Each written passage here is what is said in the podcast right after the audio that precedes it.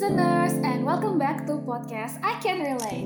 Nah, sebelum kita masuk ke topiknya nih, kalau kata orang-orang kan tak kenal maka tak sayang.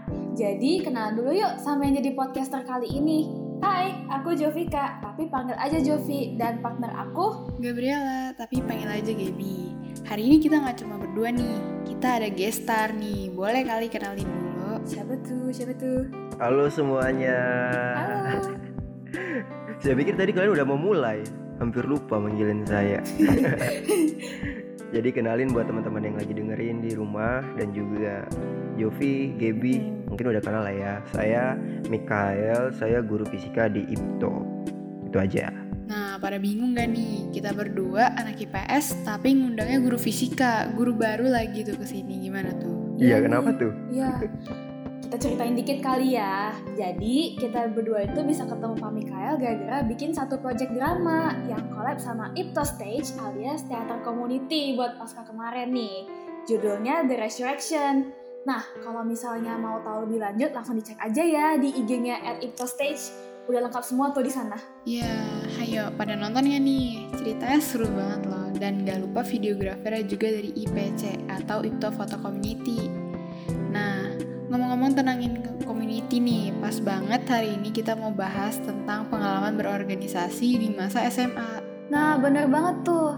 Coba kita tanya sama guest star yang paling kece ini kali ya. Bapak pasti udah banyak pengalaman dong. Coba boleh diceritain kali ikut organisasi apa aja tuh Pak selama ini? Oke, jadi ngomong-ngomong tentang organisasi ya teman-teman ya. Di SMA nih khususnya kata orang-orang sih ya masa SMA itu masa putih abu-abu itu adalah masa yang paling indah. Kalau saya sih ngerasainnya lebih ke masa SMA ini masa yang paling seru ya untuk belajar banyak tentunya di organisasi-organisasi. Jadi saya dulu di SMA saya ngikut OSIS dan juga saya eh, ekstrakurikuler ekstrakurikuler di luar gitu ya dan kepanitiaan juga ya sebenarnya kebiasaan organisasi yang saya punya ini udah saya sering lakuin dari SMP ya kayak udah mulai join pramuka dan juga di luar sekolah bahkan kayak kepengurusan remaja mungkin dari teman-teman di sini juga ada yang join kepengurusan remaja terus di kampus juga saya ikut himpunan mahasiswa terus ada mentoring ikut teater juga gitu Wah, banyak banget ya organisasinya. Dari SMP sampai kuliah masih ikut, bahkan di luar sekolah masih. Iya, gila banyak banget. Masa SMA Bapak kayaknya indah banget ya, Jov ya. Dibandingin kita tuh Iya nih. apa? Uh, kita kita mah apa tuh? Ya nih masih kayak Indah nggak apa ya? gitu. Tapi pasti seru banget ya, apalagi dulu masih offline. Masih bisa ketemu langsung. Itu kayaknya seru banget nih, ada pembagian tugas, sibuk-sibuknya. Terus kalau meeting kayaknya bisa ngobrol, bisa bercanda. Iya, iya benar benar benar. Nah, kalau Jovi gimana nih? Pernah ikut organisasi apa aja nih? Kelihatannya akhir-akhir ini sibuk banget nih. Iya nih lagi lumayan padat. Hmm, kalau aku sih nggak terlalu banyak ya dibandingin sama Pak Mikael mah. Aku cuma ikut yang kecil-kecil gitu, kayak ikut OSIS, ikut Kepoin Ipto alias Imexnya sama podcast community ini nih. Nah, kalau di luar sekolah ada sih, tapi cuma satu.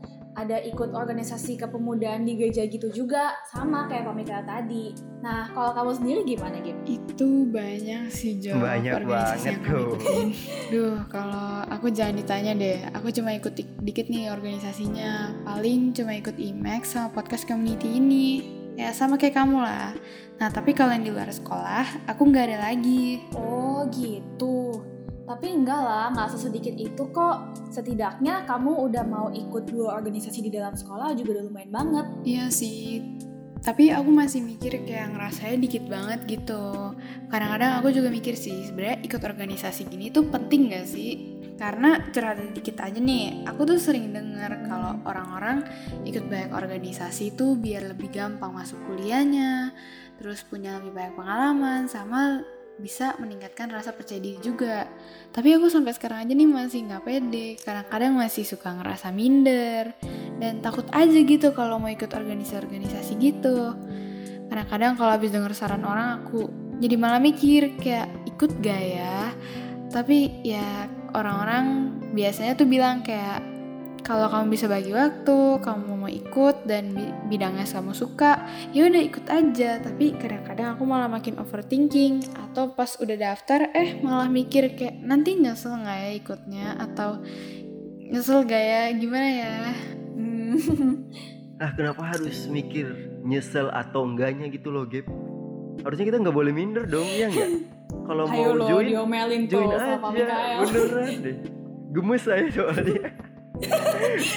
Karena kalau menurut saya nih ya, justru dengan kita banyak Hmm. organisasi, kita bisa banyak belajar juga buat ngembangin soft skills kita.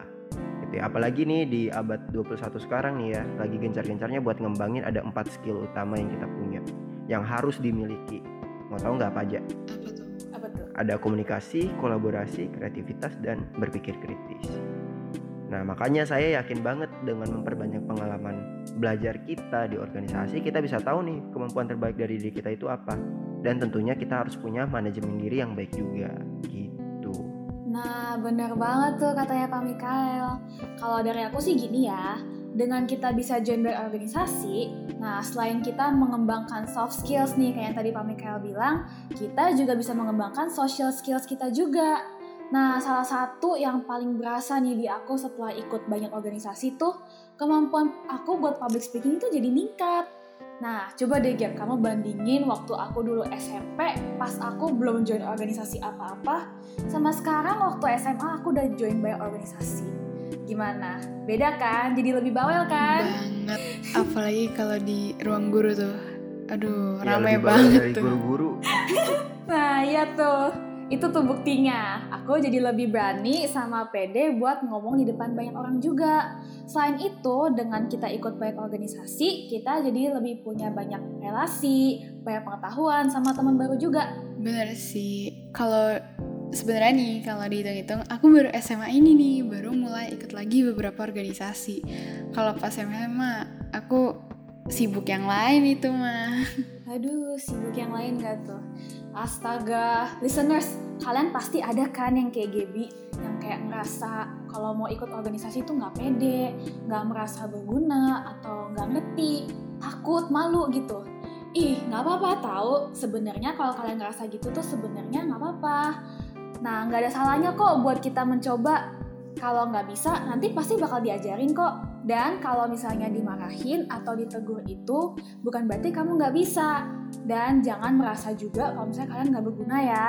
Nah, diambil aja tuh hikmahnya, positifnya, dijadiin pelajaran buat ke depannya supaya kita bisa menjadi lebih baik. Betul, saya setuju banget sama pendapatnya Jovi tadi. Ya ini persis banget kayak kata bestie saya nih teman-teman saya punya bestie. Besti. iya. Jadi katanya Albert Einstein ya bestie saya, dia pernah bilang kalau knowledge itu comes from experience. Jadi setiap kesempatan yang ada harusnya kita bisa pakai untuk bentuk satu pengalaman hidup yang berharga. Ya, jadi pengetahuan itu kan datangnya dari pengalaman, termasuk pengalaman organisasi kita. Jadi kalau kita jadikan masa SMA ini jadi pengalaman yang berharga di depannya nanti pasti banyak hal yang bisa kita capai karena mulai dari sekarang aja kita udah punya bekal pengetahuan dari organisasi-organisasi yang kita ikutin gitu. Experience is the best teacher ya Pak ya. Betul. Iya, bener banget nih yang dibilang sama Jovi sama Pak Mikael. Aku jadi kayak iya ya, bener juga gitu. Hidup tuh cuma sekali guys. Makanya kita coba hal-hal baru yang kita penasaran banget daripada nyesel nantinya. Iya, benar. Atau malah kita penasaran. Kalau aku pikir-pikir, kan seru ya kita ngelakuin apa yang kita penasaran sama teman-teman kita. Nah, terus kalau masalah bisa atau enggaknya mah nantilah bisa digeser dulu lah. Iya bener tuh Asik, akhirnya Gaby tobat juga Nanti pokoknya ya Kalau selanjutnya aku ajak organisasi lagi Kamu harus mau ya Eh, iya nggak ya? Iya deh, iya deh, iya, iya. iya. Yes Nah terakhir nih, sebelum kita penutupan, udah udah selesai aja nih ya. Ada pesan apa lagi nggak nih dari Pak Mikael buat listener podcast kali ini? Waduh, pesan apa ya kalau dari saya ya teman-teman? Oke, khususnya buat teman-teman yang lagi dengerin podcast kita hari ini dan juga khususnya yang buat yang relate banget sama topik bahasan kita dan curhatan Gaby tadi dan juga buat Gaby dan Jovika pada saat ini saya mau kasih tahu ya. Jadi organisasi kan punya banyak manfaat. Kita bisa jadi lebih produktif, punya self management yang baik, punya pola pikir yang terasah, punya pergaulan yang luas, dan juga membangun, dan masih banyak hal lain lagi. Jadi kita gunakan kesempatan ini dengan baik supaya kita di masa-masa kita sekarang, di usia-usia produktif kita sekarang, kita bisa berkembang seoptimal mungkin. Dan saya berani jamin 100% gak bakal nyesel sih buat join organisasi. Karena pasti seru banget dan pasti buat nagih Iya, banget sih. Betul Iya, tuh, meskipun banget, sibuk banget. pasti ada serunya karena banyak kenangannya Betul. gitu.